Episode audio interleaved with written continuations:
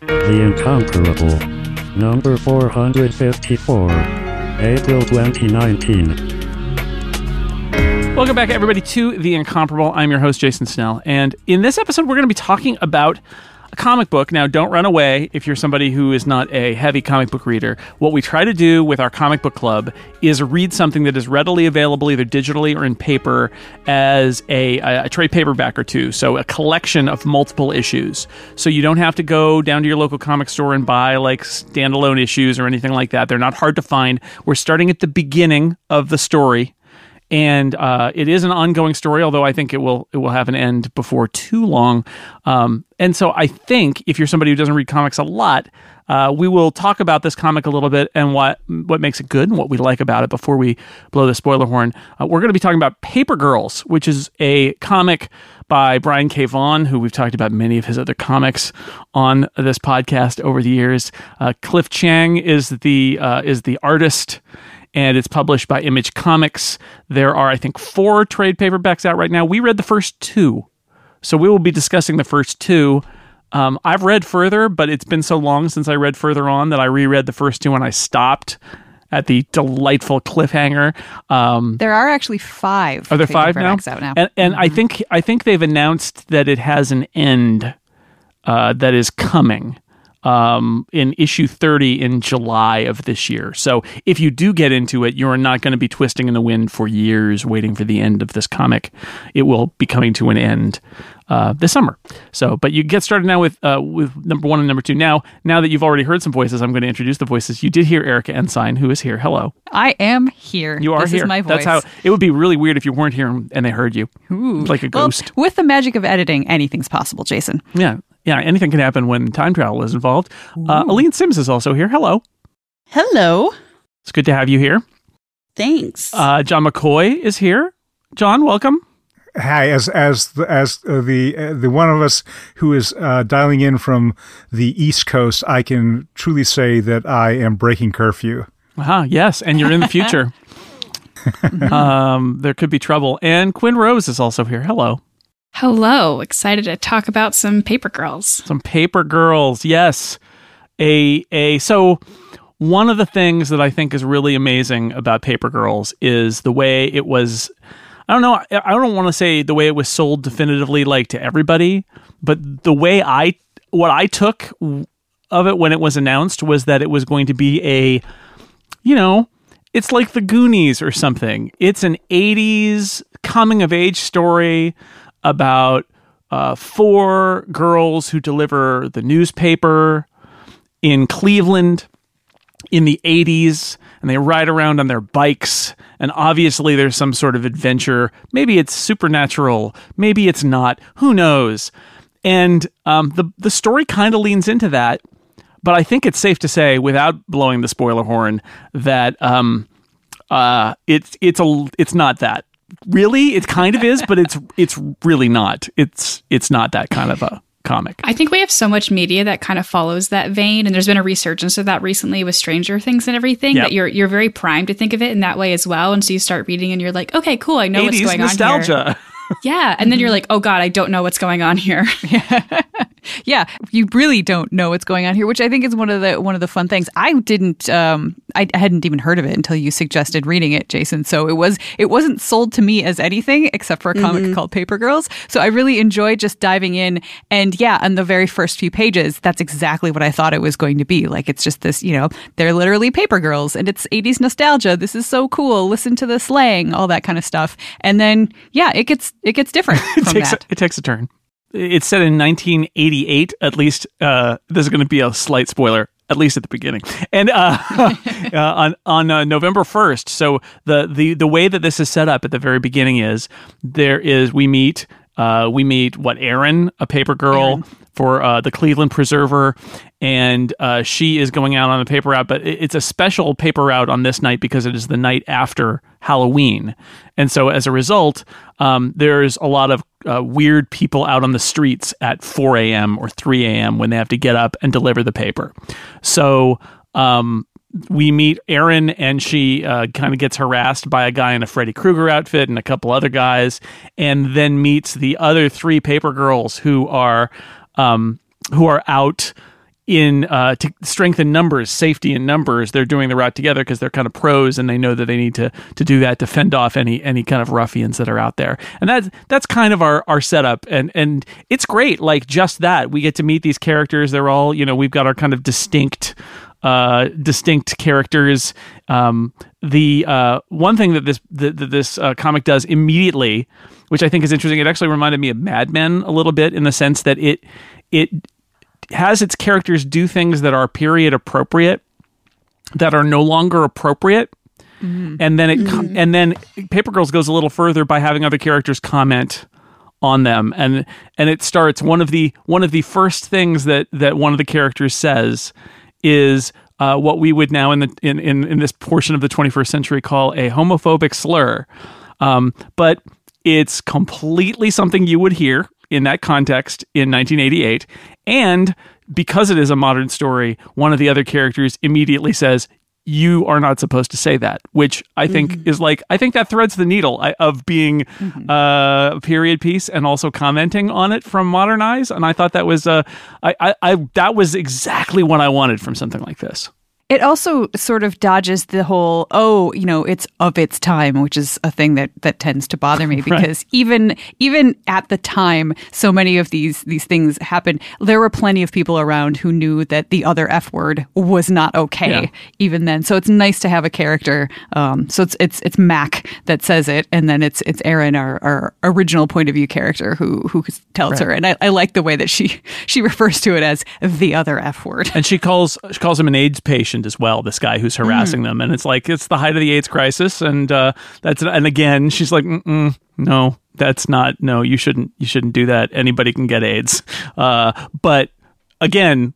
I, I liked I liked the verisimilitude of it because it's like yeah that's you know it was the 80s stuff like that that that was that was how it was Yeah, and I feel like you know, to your point, this is how you handle it. You, it happens. You acknowledge that it's not okay, and then, you know, you you can move on from that. It's as Erika said, it's the people who or the creators who just put it in there, and then they're like, "Well, I couldn't do anything else." Well, you're not very creative if you couldn't think of a way to circumnavigate that, you know, um, to call it out or acknowledge it, because you are creating for modern audiences. You're not creating for '80s audiences now. right and and this book knows it from the start um, nice some nice realistic walkie-talkie product placement here so uh, radio shack rip radio shack another one of those those uh, those moments where you're like oh yeah hmm, good times good times because that was the store that was the in-house brand i believe for radio shack was realistic Ah, okay. I wonder. I wondered about that. yeah john you you lived through this this era Well, yeah, I, I want. I, I, I had a kind of a different reaction to it. I thought that there was a lot of. It reminded me of the first season of Mad Men in that the first season of Mad Men did a lot of highlighting of period specific things. There was Yeah. that sequence Yep. where the uh, drapers all littered by the side of the road and got up and they lingered on the shot of them leaving behind the detritus of their picnic. I keep thinking of um, Don's Don's pregnant wife um, smoking while her Right. child plays with a plastic bag over their head.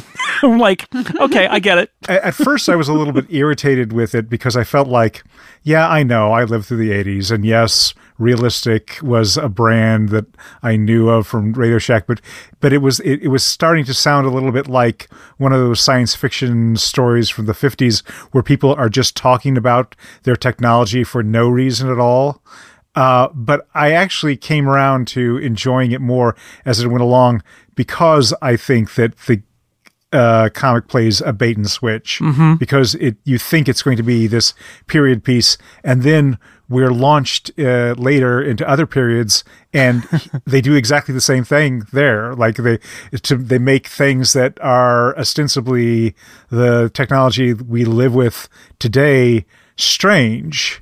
Uh, through the eyes of the characters, and that's uh, that's an interesting that's an interesting concept. I will say I was a paper boy and I Oh. never I never got up at four forty in the morning.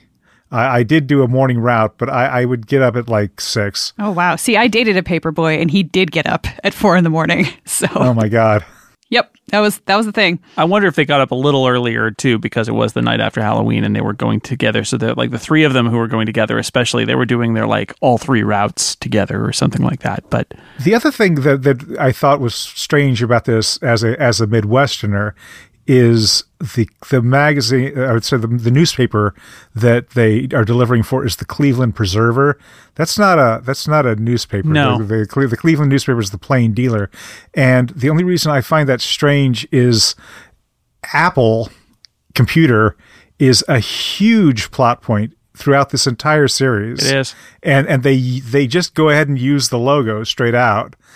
And uh, I just don't know why they were squeamish about the plain dealer. I don't think the plain dealer has uh, uh, uh, uh, two lawyers in in a retainer at this point. Uh, I don't think you know. I think I would be much more worried about Apple coming down on me if I were Image Comics. I don't know the um. I wondered about that too. Preserver is also weird. It it, it seems to me like a weird like fantasy you know name too. Like we're the, the we're the preserver. It's a it just seems such a strange name for a newspaper. I do wonder if the entire design of it was to make it seem again. It's that head fake that you talked about where it seems like this is a sort of genericized um home you know or genericized nostalgic 80s thing and then you get that last panel of the first issue with the Apple logo appearing prominently in a surprising place, and it makes you think, "Wait, what? What's happening now?" um, and maybe they were holding their brand placement until the until that moment. I don't know. Well, and maybe it'll come around too, like later in the series. Uh, maybe, and maybe this is for a spoiler bit, but like I can see how the name of the paper might make sense in the end. Yeah. Speaking of of, of Apple, um, one thing that you didn't mention before we we jumped into talking about the the characters is actually like the very very very beginning of the comic, which is uh, a dream sequence. And when I first picked picked up the comic in the uh, in the store, um, I knew I was going to read it. I knew I was going to buy it, but I was just like, oh, let's see what I'm getting myself into. And all I saw was like the very first page where it's it's Erin like on the moon in what looks like I don't know a leotard or a swimming suit holding an apple, and then a weird astronaut with some wings shows up, and I was like, okay, I'm in. That's that's all I need. and then later I read and realized it was it was starting with a dream sequence, but it was a very weird, very cool dream sequence that uh, that that like swept me into the story immediately. And then you got the very sort of stereotypical like, oh, there's the close up on the alarm clock, there's the close up on the calendar, so you you're you know where you are in in time, and then you get a close up on her taking a knife out of a drawer, and I was like, what's happening? But she's just using it to cut the uh, bands around the papers, and then we get into the rest of it. But I just I thought that was a really gripping way to start. The use of color is also really attention grabbing. Like I'm looking at the five volumes I own in Comixology, and they're all very like sunsetty, sunrisey colors, lots of blues and pinks and oranges and teals.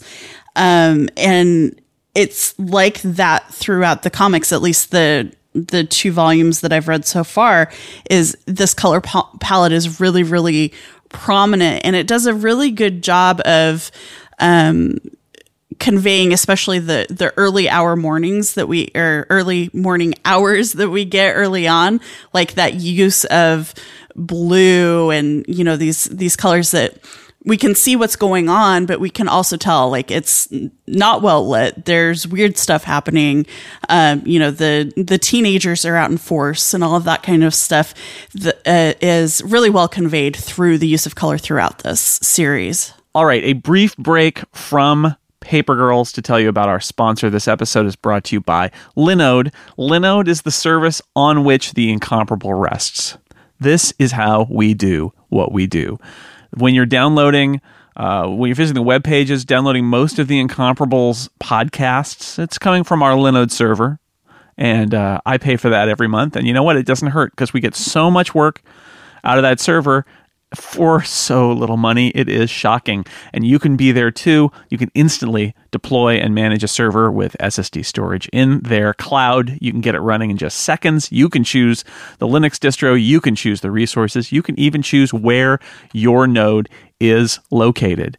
And they've got hundreds of thousands of happy customers like me all taken care of by a great 24 7 support team. If you've ever run into any problems, you can drop them an email, you can give them a call, you can chat over IRC, whatever suits you best. And there are also great user guides and support documentation if you want to look something up yourself and help yourself, which is also great.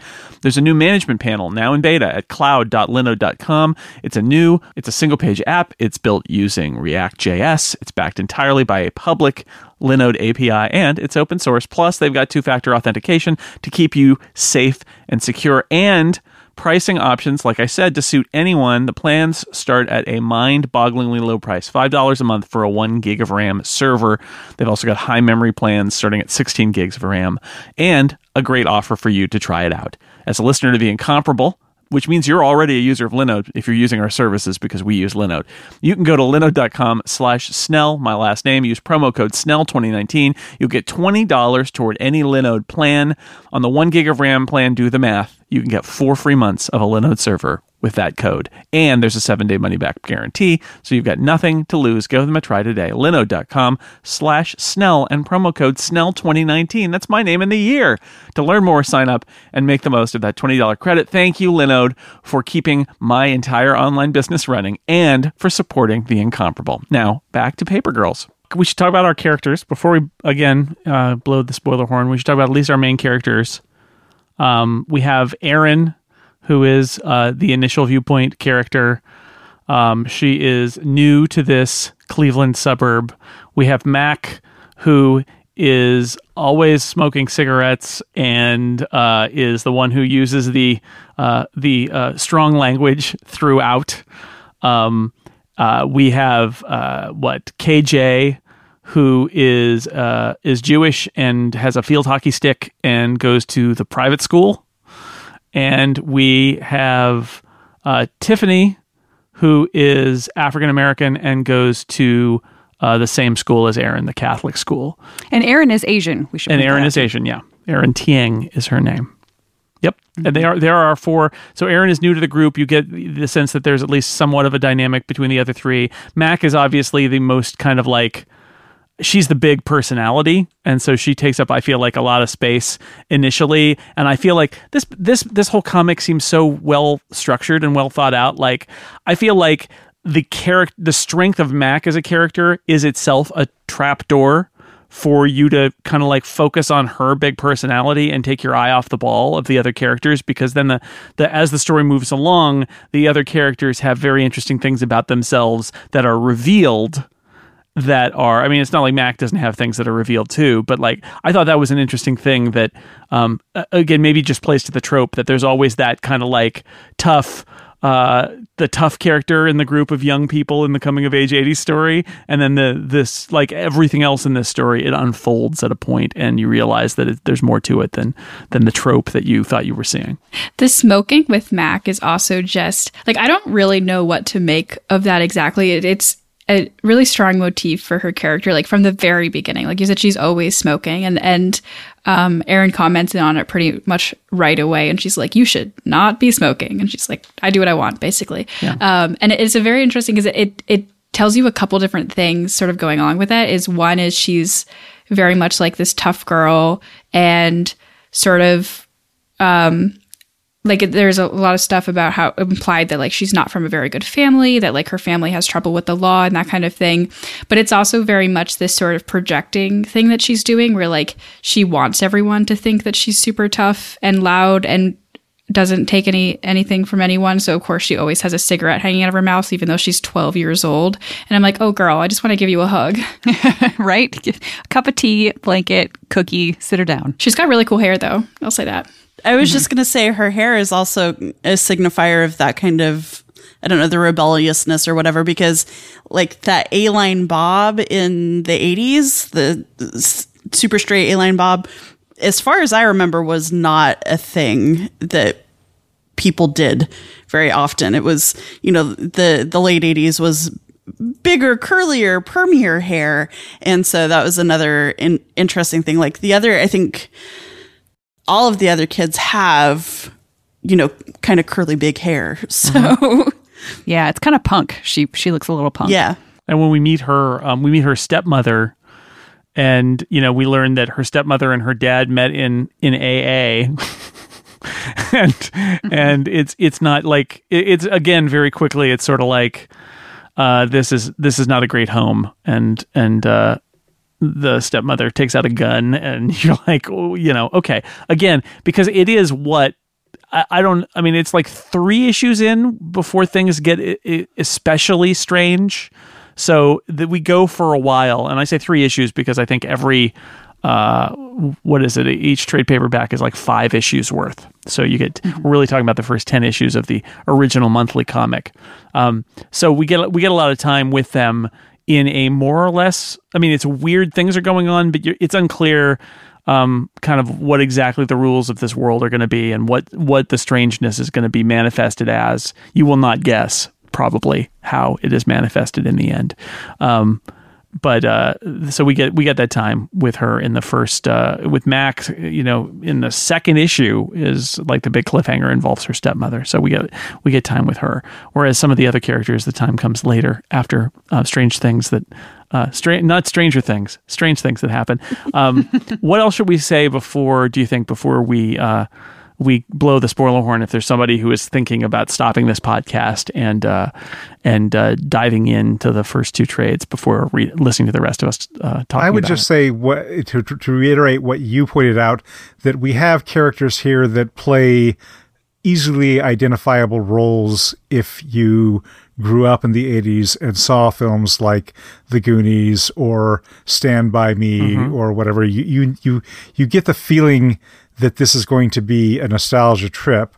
Um, and the characters are going to do things and change in ways that are unexpected. And that's uh, to the credit i think of this comic. I also just want to quickly touch on the sort of family dynamics that are laid out at the very beginning of this series, specifically in two ways. And one is that like their families are pretty much absent immediately, um, which I think is a, a kind of common thing that happens, but is also but is very interesting in terms of like putting them um, by themselves and having very little family involvement, um, except for negative things. Um, but the, and then also I just want when mentioned the dream sequence earlier, which is uh, kind of centers around Erin and her little sister.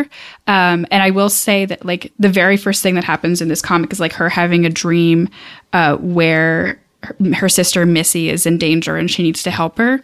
And I'm very interested to see like I'm sure this dream is going to like connect to much larger pictures like later in the comic because that's how comics work. Um, so very just seeing that. And I'm also like, even if with the full two trades that we read for this, you don't get a lot of fleshed out stuff between this sister relationship, but I'm very intrigued for that because like as an older sister, I immediately sort of empathized with that and I am intrigued to see where that is going to go and play out. It also reminded me that first the first pages where that dream is happening, which is right at the beginning, reminded me of Saga.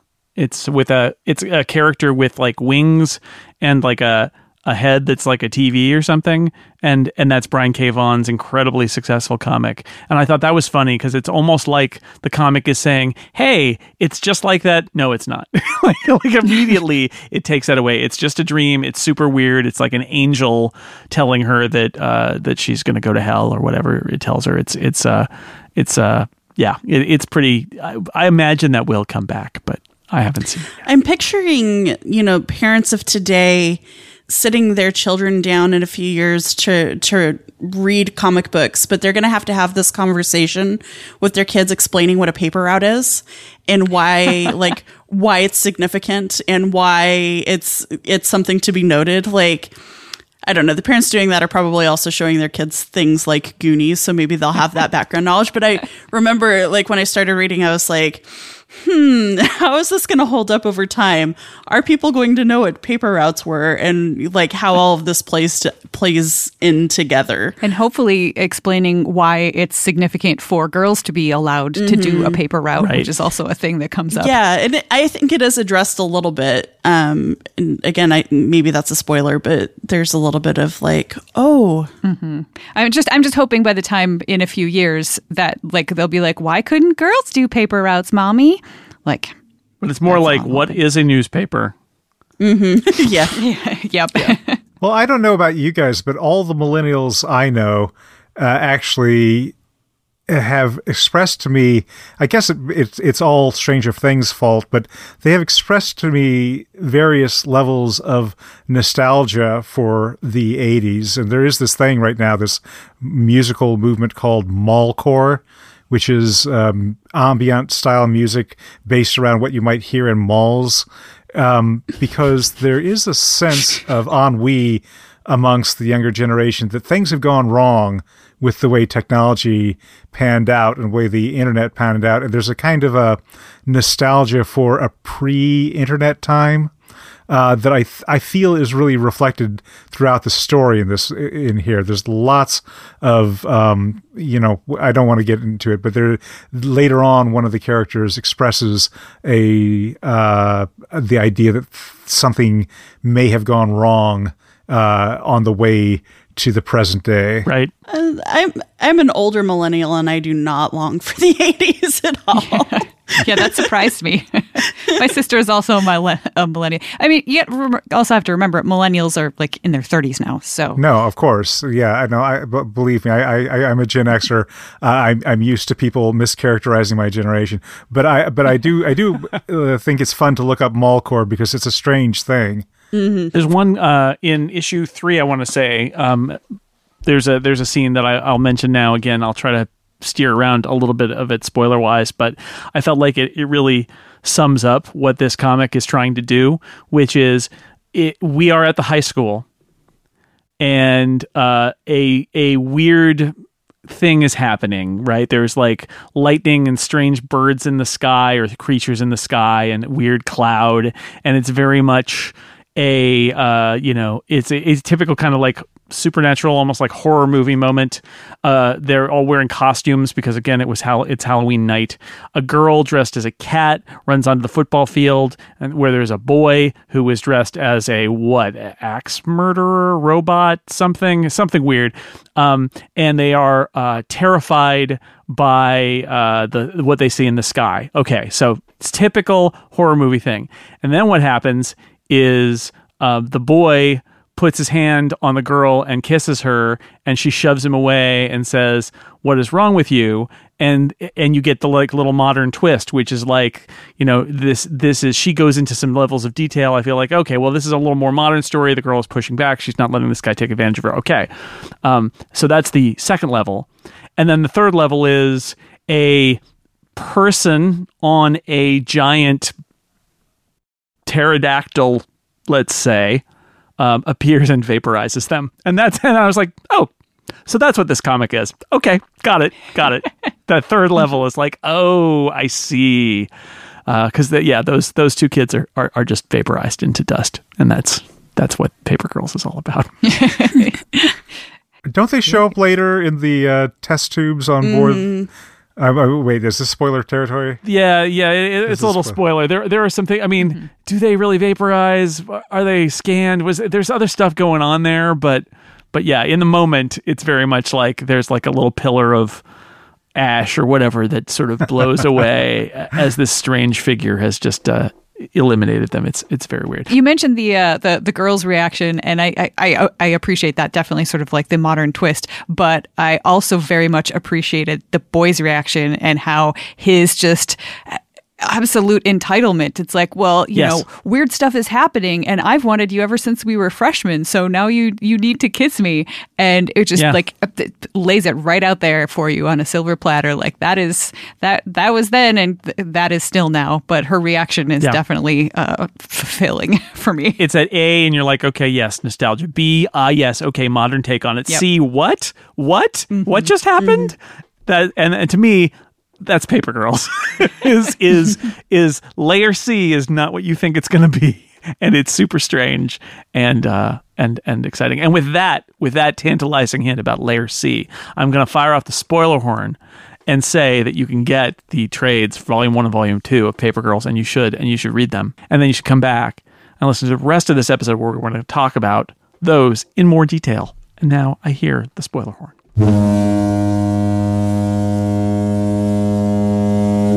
Okay, but what the heck? Yeah, right? I'm almost wishing that we had read more than just the first two trades because I feel like I still have zero idea of what is happening at all. But there's a lot of mm-hmm. really fun stuff that we can still talk about to get to the point where I have no idea what's happening.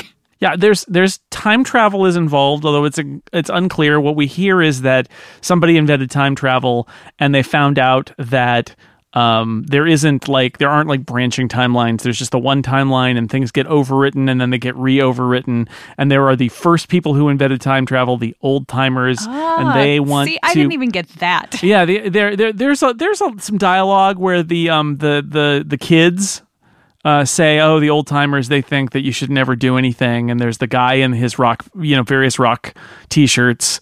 That's the grandfather who speaks in English, and they're they're uh, they're riding on their pterodactyls, and they're trying to like reset the timeline and fix what's going on and erase the people who shouldn't be there, and all of these things. And then they're the kids, and the impression that I get is that the kids are like, "Oh, those old timers." It, it, preserving history, it's stupid. You can't do that. We're just going to do whatever we want in the past, and it's fine.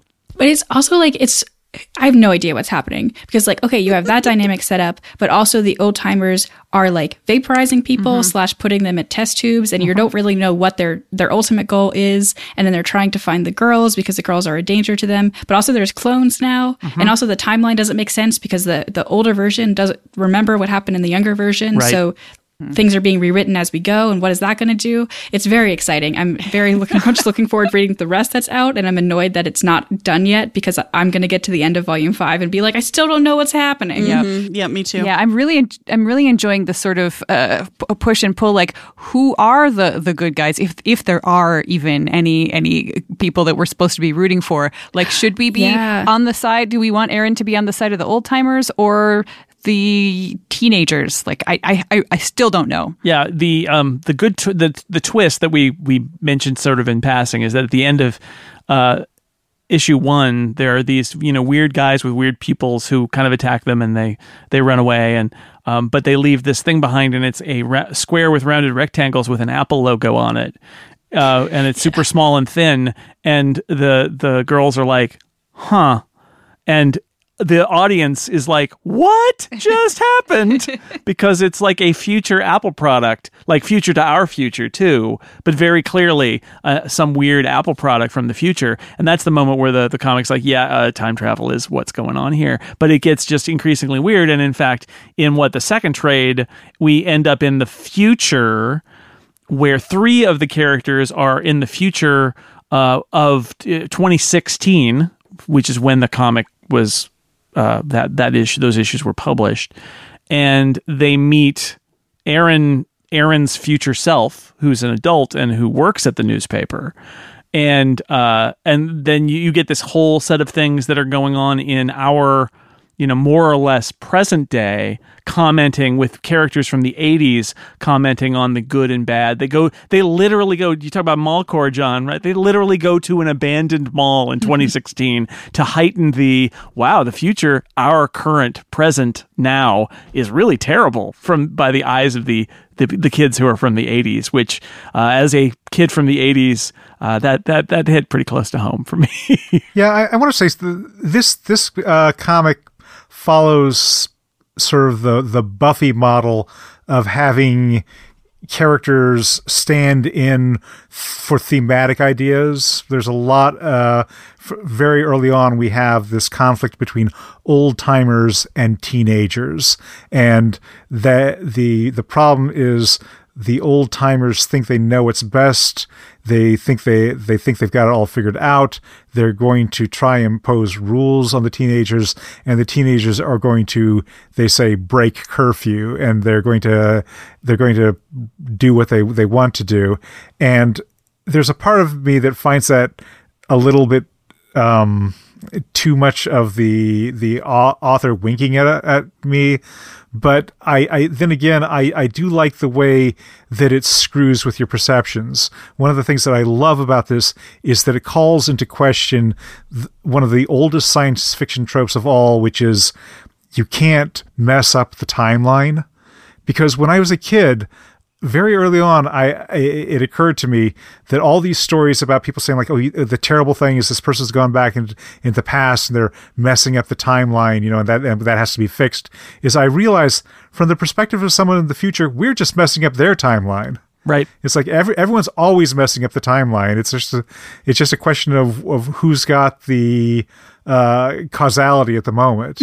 Yeah, the, the time travel rules in this are are a little bit unclear, but it definitely seems like, um, you know, what they say is there, you know, there's only the one timeline, and there seems to be basically a battle between fixing the timeline and breaking the timeline. Um, but it it allows our characters to explore, you know, so they get to see Erin in the future, and uh, there's also a clone of Erin Yeah. who was raised elsewhere, which is another weird thing. There's a great moment. It actually reminded me of a much twistier and turnier comic that I love and I can't really recommend called Morning Glories, which is a time travel in at various points comic about a, a private school where lots of weird things are happening. And the reason I can't recommend it is that even though they've done like a hundred issues, it hasn't done an issue in two or three years, and it's unclear if they will ever finish the story. So don't read it. But it reminded me of it in that sense, which is um, there are. Um, very strange sort of like time travel shenanigans going on and twists that happen and you think like you know w- now why are there clones uh, who are duplicates and and then the big one is um, they find a hockey stick This is so great. uh, or lacrosse stick sticking out of the air, and written on it, it says, "Go to the fourth, whatever it is, Folding. You know, yeah, Folding, yeah. fourth folding." But on the other side, it says, "Don't trust other Erin," and Erin finds it, and there's already the Uh, Erin older Prime version of herself. finds it. yes. 12 year old Erin, yeah. 12 year old Erin finds it and and you know her adult one there and it's like oh boy super paranoia there and then the clone shows up and then it's really like Which What? which other Erin? But that's a very Morning Glories kind of moment where there's like a a, a a a rift that contains an item with a very portentous clue that you can't understand, but they're trying to do their best. Um, and I, I I like that about it. Plus, I should say, you know, when we talk about the plot, um, you know, there are lots of lots of dialogue, lots of good character moments with these characters interacting with each other. And then, if you've ever wanted to see, um, two giant tardigrades fighting like Godzilla monsters in the river uh, in Cleveland, yeah, you get that too. And who has not? Yeah, what? Where have you been all your life that you haven't wanted to see giant tardigrades fighting like Godzillas in Cleveland? Because that happens. That was amazing. There's a lot of good stuff here. It is. I agree with with with you that um, after two trades, the, you know, we're definitely not moving into the maybe even the second act because after two trades it's more like we're just laying down who these characters are. It really is first act stuff which is it's more questions than answers. It's very clear that there's a time travel struggle going on between the old timers and the teenagers. There are there are clones of people. There are these folds that, that seems to be there's zeppelins by the way. Of course there are zeppelins because there have to be. It's uh, weird shenanigans going on. But it, it seems to be that there are some rules about um, where you can go and when and like parallel you know you, you know you, you're people aren't getting erased per se but that there are there are like flying around on these you know pterodactyls killing people or or something as a part of the like the cleanup like they're not supposed to be in this that they're they've stopped time or they're trying to fix something that's gone wrong so that they can wind it back but again so you get some like hints about what's going on but it really is unclear they're basically these very weird people on these very weird creatures who are going around zapping people while the teenagers run around in their little robes and their weird like apollo like living Apollo style space capsule that's actually a time machine. That's another thing that is in this. It's very there's a lot of really weird stuff in there, but I, you know, I, I don't know. I, I, don't know if we're giving if I'm giving the best impression by trying to describe it. as as you describe this, um, you know, I, I I've read all the trades, and I, I, I, you know, there there is the kind of delightful disorientation you have in the early part of the the the series, but I think, as you said, the the first two books are Act One. They feel like Act One. The second two books feel like Act Two, and the fifth one feels like the beginning of winding everything down. Mm-hmm. And I gather there's just going to be the one other book after Yeah, I think that. so. And and and and one thing that I appreciate about this is it feels fairly tightly plotted to me. Like Yeah. I feel that that Vaughan had really worked out the outlines of what he wanted to do early on. And in some ways, it feels very like like chess pieces being put into place. Um, and I say that in a way that I, I don't think it's a bad thing because as as big a fan as I am of Saga, Saga has been going on for a very long time now, and I have these feelings that there are, are passages where Vaughan is not quite sure what to do next, Yep. or he's kind of feeling his way along. And right now it's on extended hiatus, which is not a good sign. I feel like, uh, you know, it's it's interesting that this was the comic that he did as a refresher from Saga. and it's about to come to an end, and he will have a- done a yeah, complete right, story yeah. in 30 issues. Yeah, whereas he, he did Ex Machina, I want to say, was 50 issues, and Y: The Last Man was like 100 issues.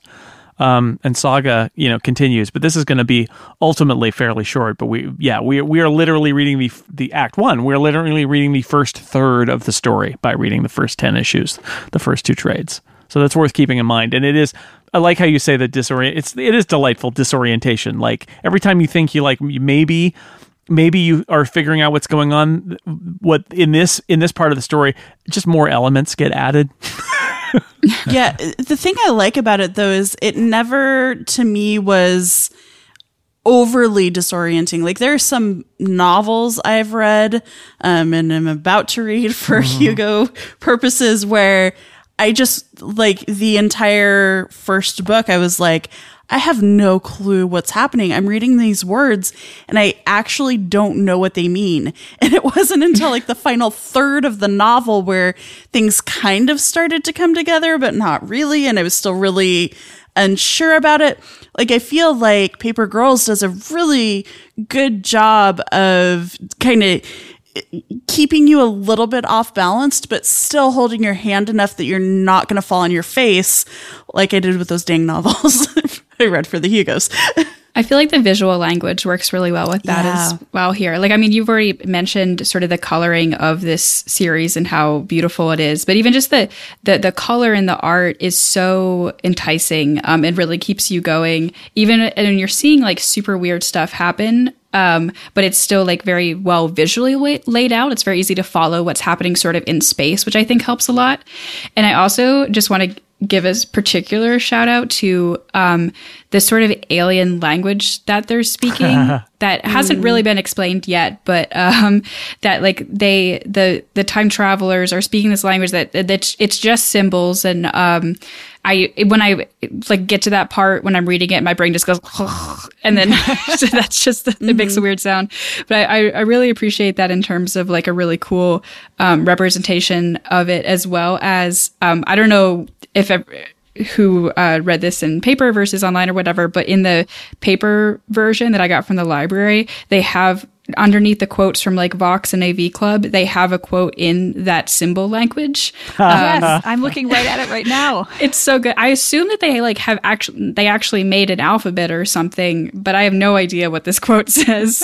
mentioning the color uh, the the Matt Wilson is the colorist and it is it, when you leaf through it like it is very much like this um very reduced palette um most of the people are kind of like kept in a single color and then you'll get like a different color for clothes or a different color for the background but it's it's not monochromatic but it's definitely like a reduced like the light it, the way i got it was it's your sense of the lighting. So like they're in a car and everybody's kind of this dark bluey gray and you get the sense like it's getting dim and there's the pink sky and so it's sunset and you're you can't really see colors very well but the sky is still lit up. And they go into the dead mall and everybody's this kind of like I don't know, grayish, bluish there too.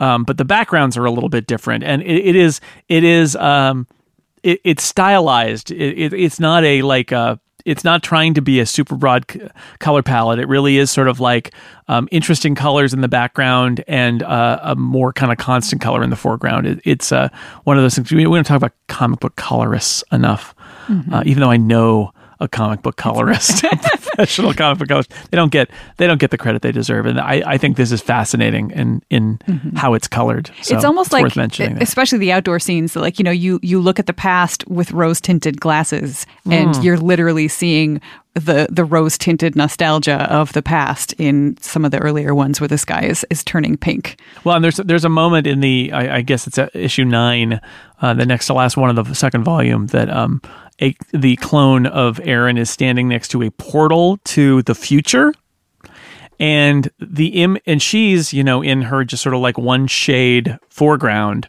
And then it's all white, and then the portal is like ripped. But through the portal, what you see is this fantastical future with all these weird buildings and things flying around, and the sea and the sunset, and it's super colored. And that also is really interesting because you're like, ooh, what's that? What's that world? Because that world is colored, far more kind of like differentiated and vibrant than than the places that they are in the story.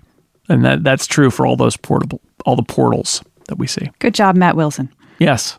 The Apple stuff continues, by the way. So that, that Apple box uh, turns out to be a like brain pod basically it's like uh, you can you can see things in your mind and but and like move around in them and that's what it is and so they use it as that it's obviously you know this this far off future tech that's come back in time but um I, I have to say I'd forgotten that this is how the, the second trade ends.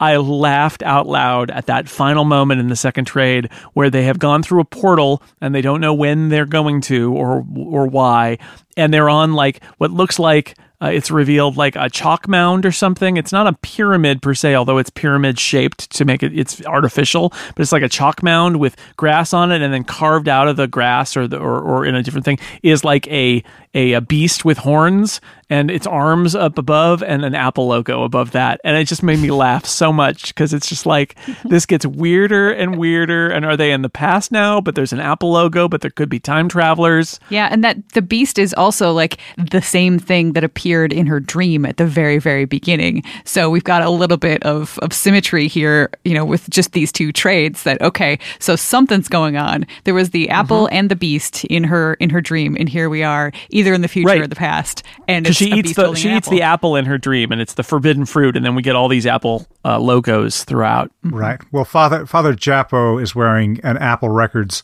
T-shirt. Yes, he is. uh, in here, which is which is also you know if if you're a big Beatles nerd, you know, of course, that Apple Corps uh, sued Apple Computers Uh-huh. for copyright infringement uh, long ago to because and there was a deal signed that said Apple would never get into music because of that, and we all know how well that went.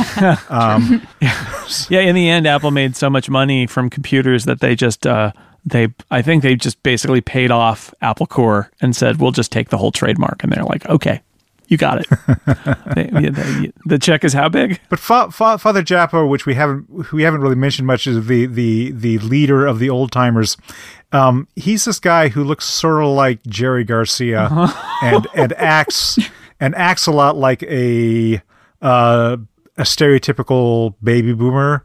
Whenever you see him, he's wearing some sort of a graphic T-shirt. Yep. Public uh, Enemy. that, that typically, yeah, that typically goes back in time. And he speaks he speaks contemporary English, which his Right, yeah. his old timer uh, uh, people that he's leading do not. They speak some sort of future slang. But this this this sets up again that that funny generational conflict that has reality in the storyline, but is also you could one could also see it as a generational conflict that is being commented on uh, in in this uh, in this comic. You know, because we have this opposition of of generations, even though you know, we will eventually learn where Japo comes from. Uh, spoilers for people who haven't read on in the series, um, and I won't get into it.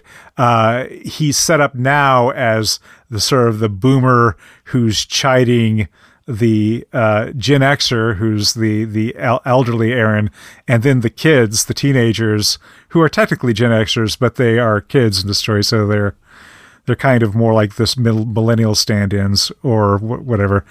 Um, you know, I, one thing that I would say uh, about this comic, if if if you haven't read Brian K. Vaughan, it sounds very heady and intellectual. Everything we're saying here, but actually, I don't. I think ultimately Vaughan uh, sometimes kind of elides over a lot of the time travel uh, mechanics and stuff, you know, in the kind of timey wimey way. He's not really interested in that.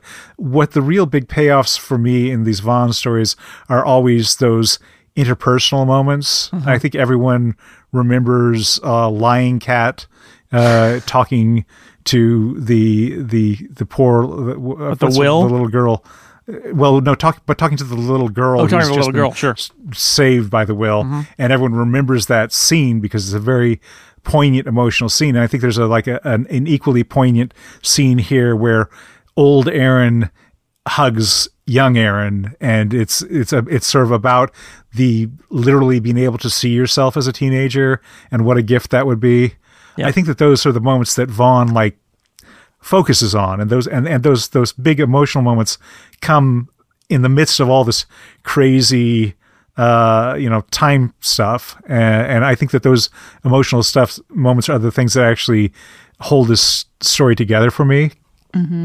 Because I, I, I when i think too much about the time travel stuff i all i can think about is like he never really quite explained th- this. And i don't understand what it means when they say the- early on they say uh, when your time is up your time is up and the meaning that if you die at a certain point in time there's no way to change that and i just don't understand that Yeah. from a, from you know, i understand it from a plot standpoint i don't understand it from any kind of a physics or a metaphysics standpoint And I mean, at this point, I haven't read as far as you. I mean, for my reading of that was that we don't even know yet if they're unreliable narrators. So, you know, she believes it's Right. clear that Mac believes it um, because you know she continues to go on smoking. Because why?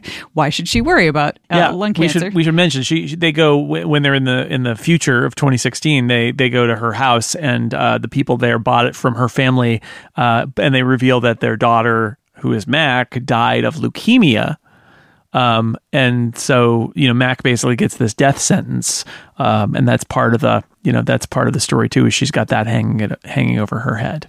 Um, but yes it's unclear. It's one of the nice things about this time travel shenanigan stuff early on is that they can do weird stuff and you're like okay I guess uh, hopefully they'll explain it later they may not explain it later but at least there's hope that they it might make more sense later. Yeah, I think I I agree with with John that I mean I I love the time travel weirdness and being off balance, um, but the uh, but the the parts for me that really sort of had my heart singing were the emotional moments, and like once we got into the second trade, and you have young Erin interacting with you know herself much older that was that was the part where i was just like give me more give me more give me more. And, and from both sides you have you have the older version in 2016 you know thinking you know even before she sees her young self where has my life gone? I'm still working at the same paper. You know i'm i'm stuck in a rut. And then she sees her young self and her young self and, and she's thinking you know oh all of all of the things i thought i had in front of me. And then you've got the young her thinking this is what i have in front of me. And Yeah. it's just it's and yeah the hug is is definitely i think for me the the best moment because like the younger version of herself just it just says something so pure and sweet and and and kind. And it's like the kind of thing that i want to tell myself and believe now but I don't know that I necessarily can, but if I had an actual younger version of me saying it out loud into the air, that would, yeah, I'd, I'd hug myself too. Younger me would not be impressed with current me, like honestly. so it's kind of a blessing that maybe this will never happen.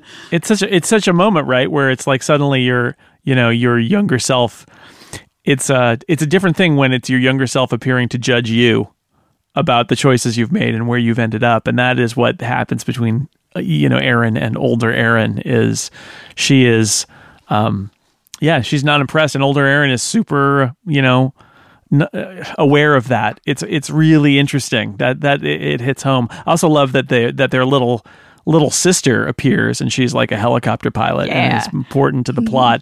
And there's that moment where the little sister is like, "Oh my god, it's my big sister."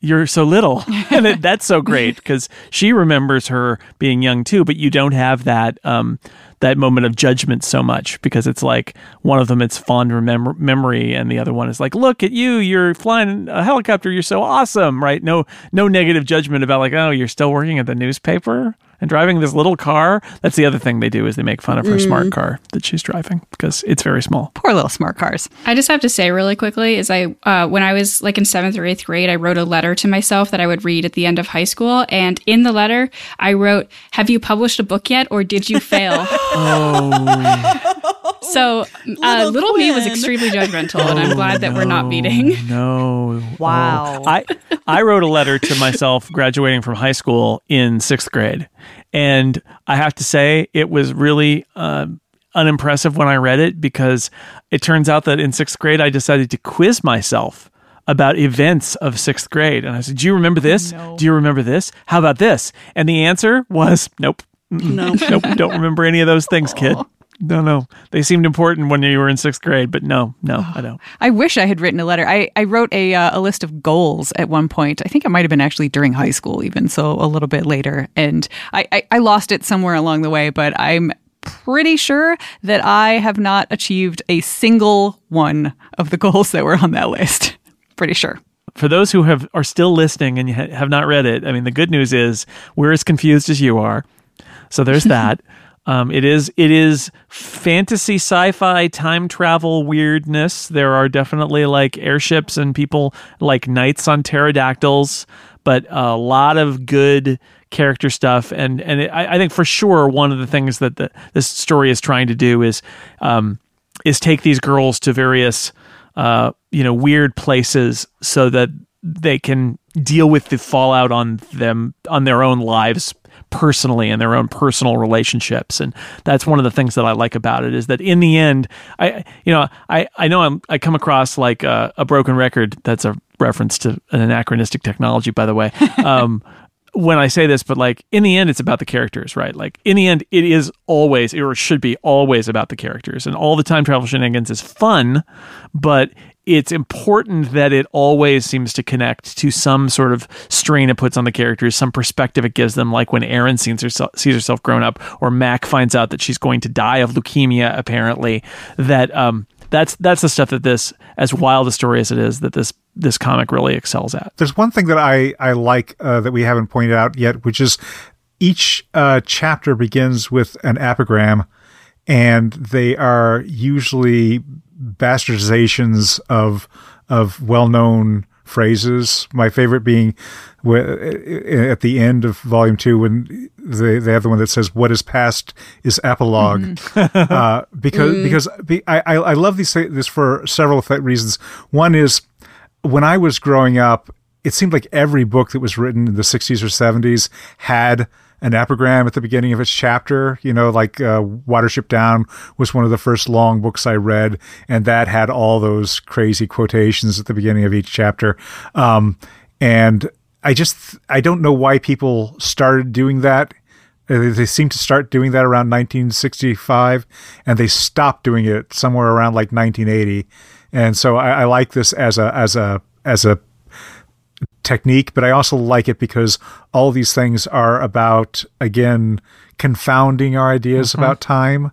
And I think that to the extent that this is a story about time, it really calls into question a lot of these these issues. And I and I, I really uh, again I, I I love the fact that we are called to root for people who are basically going to screw up the timeline because they're saying like, what's so great about th- this timeline after all? You know, like why do we treat it like it's it's it's it's it's uh, sacred? And I like. Oh, by the way, the one the one that I'm looking at right now that I thought was great. It's because these these all these things are negating the normal thing that you say. So you know the present the present is a gift. That's why it's called the present, right?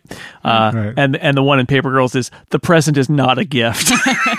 it's like okay, right? Got it, got it. But I, I like I like the time travel stuff where it's people from the far future messing around. Uh, I, I like that as a story where it's not us doing the time travel, but it's us having the time travel inflicted on us by people from the future who are like kind of fascinated by the primitive people of today. I think that's fun. And then to have it be the double act of it, being, you know, this, this, uh, nostalgia trip that then pulls them forward to our time for at least this this one part. I will i'll just i mean like i said it's very clear from the end of volume two that other times are going to be visited in this series. I'll put it that way. But um, i like that it's the the you know we have to figure out what's going on with the old timers and the teenagers and all of that because they're you know they're from 100000 years in the future or whatever. We're we're just primitives to them. I like that Oh, I wanted to mention one of the. This, here's a weird thing to appreciate, but I like how people are horribly disintegrated in this. There are a couple, a couple times people are kind of horribly disintegrated, and the way it's drawn is really cool because they're like, like I don't even know they're like stretched and exploded. So you get these kind of like um strange like uh I, don't even know how to describe it. Like part parts of them end up being like turned into kind of, of like loops like arcs of of picture. And I like how it's done because it seems I mean it's horrible and there end up you know you see like a part of a dead body on the ground or something like that. But in terms of comic book art I it, it's not a it's something interesting. It's some weird, un- not understandable thing that happens to a person instead of it being like when, and, and actually like when they get disintegrated, when the, the, the boy and the girl on the football field get disintegrated or whatever happens to them, it's weird looking. And um, that that's a nice touch that um, you know, that, that not only do you take the time, like there's a thing where it's like there's lightning outside the Rock and Roll Hall of Fame, and there's a guy in a raincoat, and he sees somebody in the parking lot who's wearing a weird spacesuit, and he says, "What are you doing?" And then he gets kind of like exploded, and it turns out to be Erin's clone. Like uh, that that all that time is taken with that guy who is then just weirdly kind of distortedly exploded like that's good stuff. That that it, it's visually interesting and it's it's um i think that's I, I you know I, I appreciate that that they went the extra mile for the very strange depictions of that guy getting you know torn into pieces or you something dimensional. I don't know. It's weird. Dimensionally ripped apart. i guess so. I guess so but in an interesting way. If you're gonna go go with visual flair i say. Sure. I'll remember that. Just yeah no don't remember it. Don't even write it down. I don't want my future self to remind me of it later. Mm-hmm. that would be terrible. My last sort of overarching thought about this is um, kind of goes just back to the title of calling it Paper Girls, I, that I find very interesting because we, we talked a lot at the beginning about how it starts out as this sort of 80s nostalgia thing, these girls on a paper route, and but it very quickly um, just ch- changes beyond that. And- But I think that it's very interesting that like it's it, it- they're I think they're they're called paper girls because that's what kind of brought them together incidentally in the first place. But I also think the series has been playing with mo- motifs on that and sort of like having them um, come back to the idea of news, of the idea of like continuing to work at the paper. There's one scene where the older and younger Erins are talking to each other about like this is the biggest news story in the history of news or something like that, which is I just think an interesting framing when there's so much going on that they, they, they comment on it in terms of a news story. And so I'm very intrigued to see like if that kind of motif gets expanded upon in the future as they continue to sort of like follow under this name of paper girls. newspapers alone ha- there's a lot of uh, stuff baked into that in terms of you know uh, not only the journalism stuff but the nostalgia and the fact that newspapers aren't what they used to be and are fading away and there's a lot bundled up in there The thing that the thing that I thought of when I saw Paper Girls was I thought of paper dolls that like I used to play with when I was a child because I'm old. That's what we had. Um, but the idea, and I don't know if this is on purpose, or if they're really just leaning into the the newspaper thing. But you have these characters as we see them as as young kids, and then we get to see uh, at least one of them as an older person. Um, and the idea of sort of like uh, putting your future on like another layer of quote unquote clothing, which is actually just paper that, you know, gets sort of folded around. I could never get paper doll clothing to stay on my paper dolls.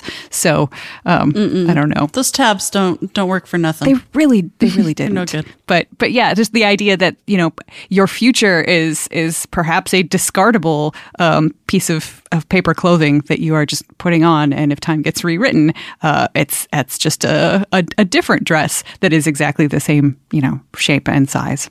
Well, and with cloning, maybe even hmm. you are discardable. Yeah.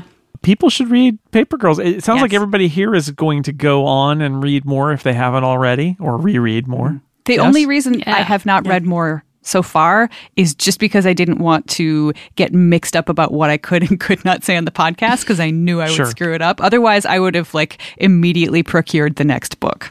It's on my nightstand right now. So jealous. Yeah, it's good. It goes. It, I mean, it will come to no surprise to anyone who's read the first two trades that it, it goes places you don't expect as it goes. like it's it's it, it continues doing the uh, the unexpected and taking you to different places and having you learn different rules and different weird time travel things that just keep on happening and putting the characters through all sorts of stuff too. But that's what makes it good. And again, to say it, it does have an ending. I agree with John that. It, it- Brian K. Vaughan seems to have very carefully plotted out what's going to happen and what the rules are and what he wants the story to be. And That's closing reassuring. this summer with issue 30 so six trades it's good it's good because you know having something that is ending and that you have a complete story to be told and you have the confidence in that i think you do with paper girls so well it's fun to talk about comic books with people and uh, i'm glad uh, that i prompted some of you to read this that's also really nice i have to say i was not super I, I didn't read it for a while because i was like yeah you know it doesn't you know again 80s nostalgia trip. Yeah brian K. Vaughan, but mm, i don't know. And then i read the first issue finally and I, you get to that moment at the end with the little weird apple thing and i just went what? I was like all right Yeah. you got me. You got me. So it's uh it didn't take long. It's so strange. Uh all right i would like to thank my guests for talking about comics with me for an hour Aleen Simms thank you Thank you for having me on. Erika Ensign, thank you. I was going to try to come up with like some clever way to pronounce that weird, unpronounceable language, but I'm not. I'm not up to it. Yeah, yeah, I hear you.